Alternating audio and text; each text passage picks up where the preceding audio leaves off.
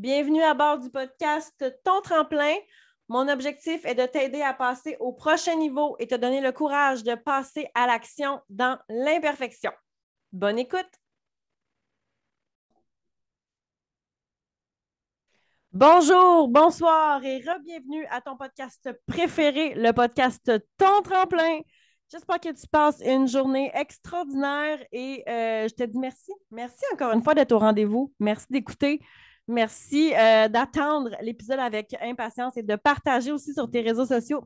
Ça me fait tellement plaisir parce que, je le dis, je le répète tout le temps, j'ai toujours l'impression euh, qu'on a des belles discussions, des belles réflexions ensemble. Puis euh, même si j'enregistre toute seule en ce moment, je sais que tu es là, je sais que tu m'écoutes, puis je sais que ça allume des étoiles dans tes yeux peut-être, ou que ça sonne des cloches, ou que ça te brasse un petit peu. Puis pour ça, j'ai envie de te dire merci parce que c'est pas toujours facile à recevoir. des fois, on entend des choses, euh, puis des fois, ça nous fait réfléchir, puis des fois, c'est dur. Des fois, c'est dur, hein, parce que on fait des choses de la même façon depuis des semaines, des mois, des années. Puis on fait ces choses-là parce que c'est un automatisme, parce qu'on les a toujours faites comme ça, tu sais. Puis là, d'avoir quelqu'un euh, qui te dit que peut-être que tu peux faire des changements, peut-être que ça pourrait être mieux, qu'il y a d'autres personnes qui font des choses différemment, ça peut peut-être te secouer un petit peu. C'est pas facile. Fait que merci d'être ouvert d'esprit, ouvert d'esprit. Merci d'être là encore aujourd'hui au rendez-vous. Cette semaine, on a eu un, euh, appel d'équipe dans euh, ma business Body. Et c'est une amie qui faisait un retour sur un livre qu'elle a lu, en fait, du développement personnel euh, puis d'ailleurs, moi, c'est honnêtement ça qui m'a le plus aidé dans mon parcours santé.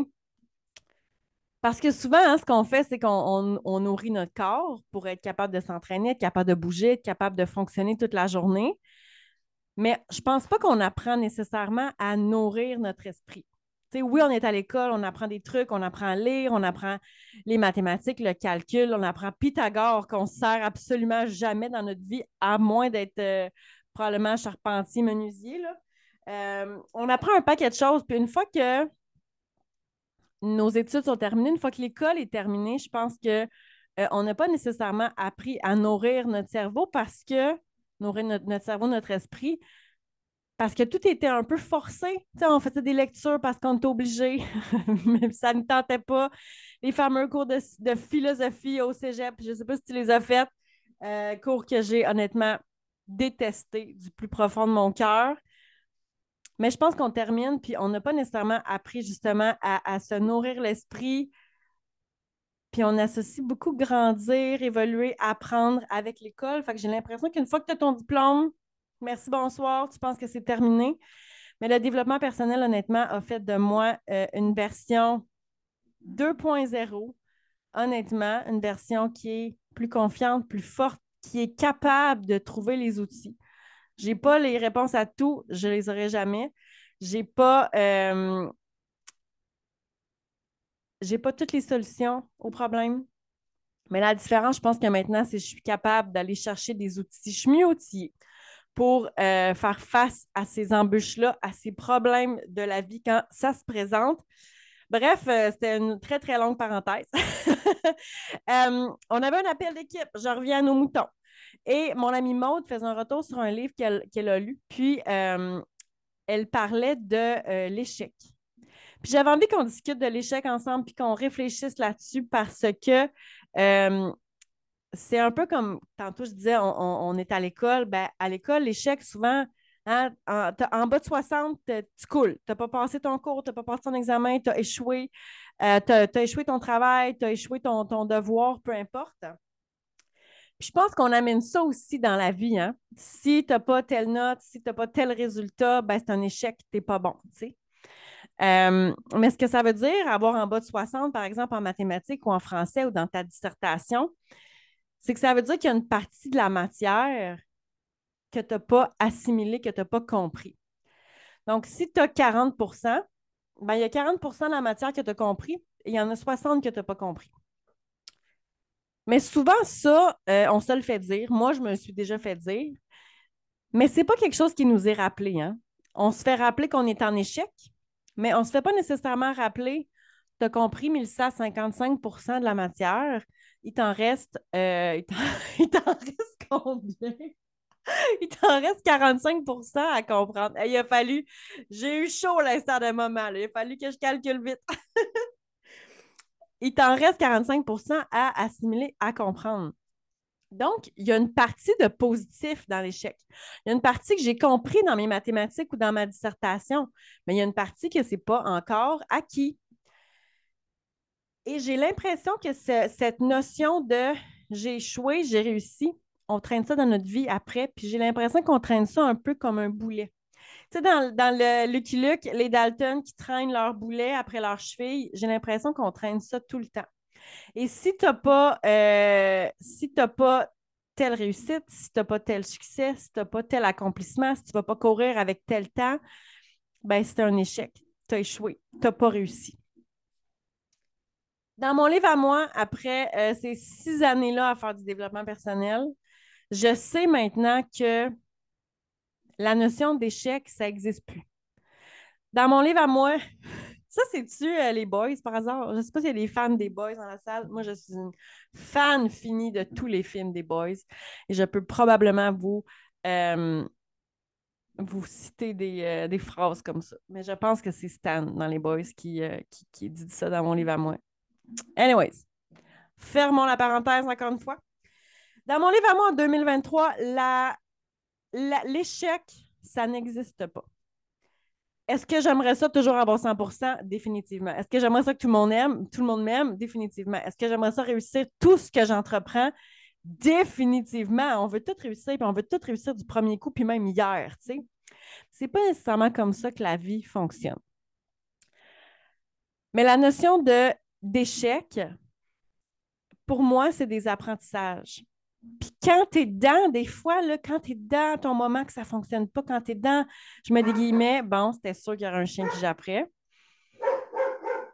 Attendez une petite seconde, je vous reviens. Je vous reviens dessus? Ouais, je vous reviens. Parce que quand tu es dans ton moment d'échec, c'est tough se faire dire ça. Ah, c'est des apprentissages, c'est pas un échec. Mais une fois que tu es passé par-dessus le moment que ça n'a pas fonctionné. C'est l'espèce de moment de crise où est-ce que euh, tu t'es peut-être remis en question, ou est-ce que tu as peut-être douté de toi parce que ça n'a pas fonctionné ce que tu avais entrepris. Mais là, ce que tu peux faire, c'est que tu peux regarder en arrière, puis tu vas te rendre compte à quel point tu as appris un paquet, mais un paquet d'affaires. Euh, si je pense, à la première fois que j'ai fait euh, le, défi 75 Art, je t'invite à aller écouter l'épisode de podcast si euh, tu ne sais pas pantoute de quoi je parle. Euh, la première tentative de 75 Art que j'ai faite, j'ai échoué. J'ai échoué de mémoire, c'est au jour 72.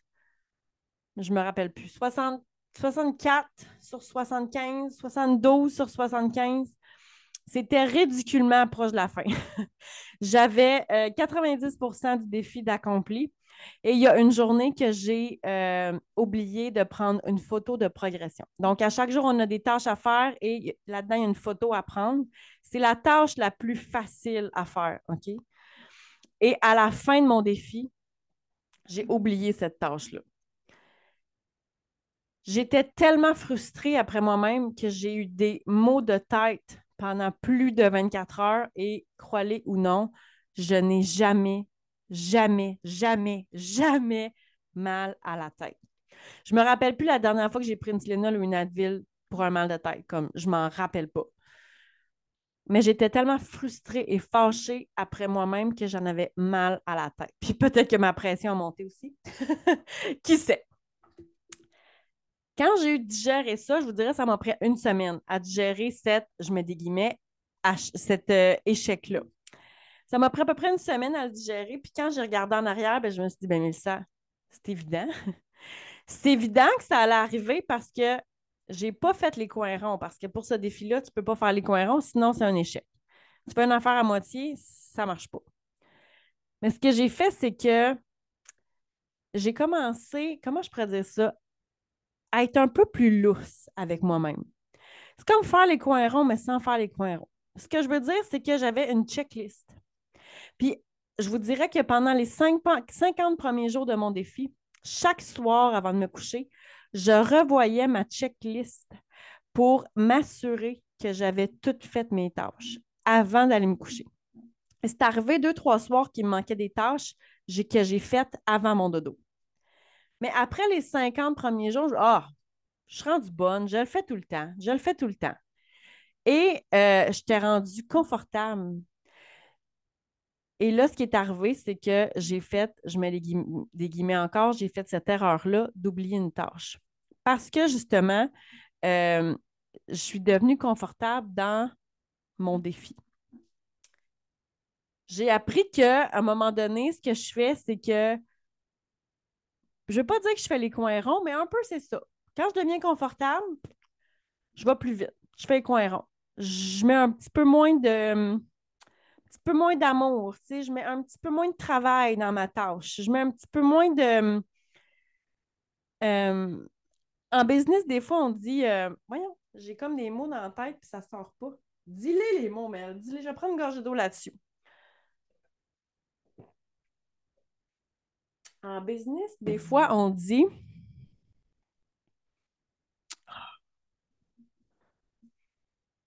Et là là, ça va me revenir. Tu sais, comme, fais l'effort supplémentaire. Fais un petit effort de plus.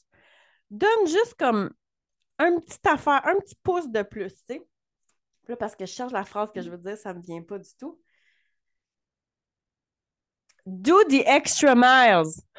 En anglais, on dit ça. Sais, mettons, tu, tu fais un service à la clientèle. Ben, qu'est-ce que tu peux donner? Juste un petit peu de plus, tu sais. Tu peux-tu envoyer un courriel de suivi? Tu peux-tu envoyer une petite carte par la poste de remerciement? Tu peux, tu sais, qu'est-ce que tu peux faire d'extra, tu sais? Puis ça, The Extra Miles, pendant mon premier 50 jours de défi, c'était à chaque soir, c'était de vérifier mes tâches. J'ai abandonné ça. J'ai laissé tomber le extra, tu sais.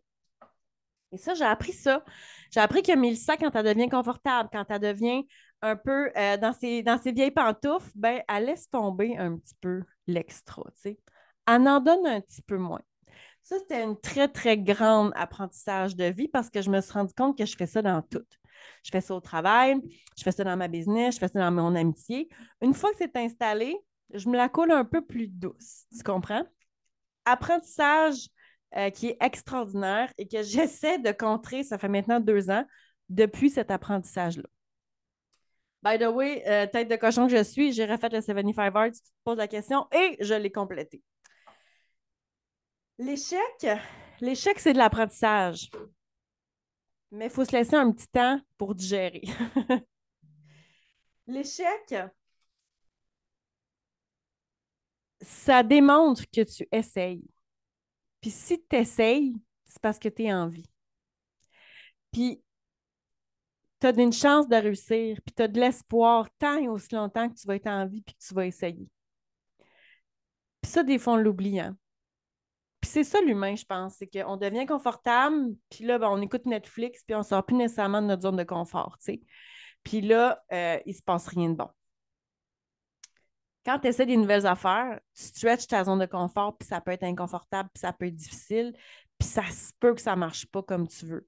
Puis honnêtement, là, quand tu essaies de quelque chose de nouveau, les chances sont plus que ça ne fonctionnera pas comme tu veux du premier coup. On se rappelle tout quand on a commencé à faire du basic, à quel point on est tombé. Les enfants qui apprennent à marcher, à quel point ils vont tomber, puis ils vont se relever, puis ils vont tomber, puis ils vont se relever.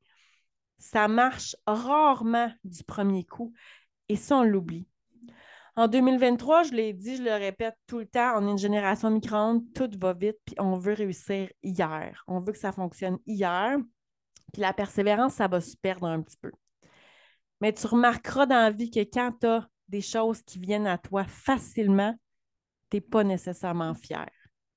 Par contre, quand tu as travaillé, quand tu as évolué, quand tu as appris, quand tu es tombé, tu t'es relevé, à quel point là, tu es fier. Il y a une trainer dans mes workouts qui dit, tu sais, quand tu fais un workout et c'est facile, tu t'en vantes pas ces réseaux sociaux. Mais quand c'est dur, par exemple, hey, j'ai passé au travers.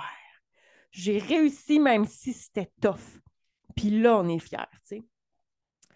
Fait que l'échec, je pense qu'il faut apprendre à voir ça d'une autre façon, à voir ça comme un essai, apprentissage, avoir ça comme la possibilité d'être en vie.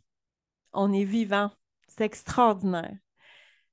C'est plus une question d'avoir 60% C'est plus une question de Ah, oh, ça n'a pas fonctionné, j'arrête. Non, lève-toi. Ça te fait triper, continue. On a juste une vie à vivre, puis je pense qu'il faut qu'on la vive pleinement. Puis pleinement, pour moi, ça veut aussi dire à travailler. Pas juste être assis devant Netflix. Puis je pense aussi qu'en ce moment, le mot ah, manifestation, on manifeste des choses, ça, ça, se manifeste, ça vient à moi.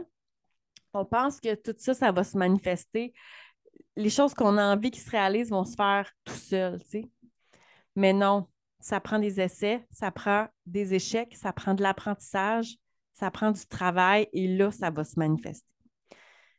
Fait que là-dessus, je te dis encore un gros merci d'avoir été là. Je te souhaite une très belle réflexion.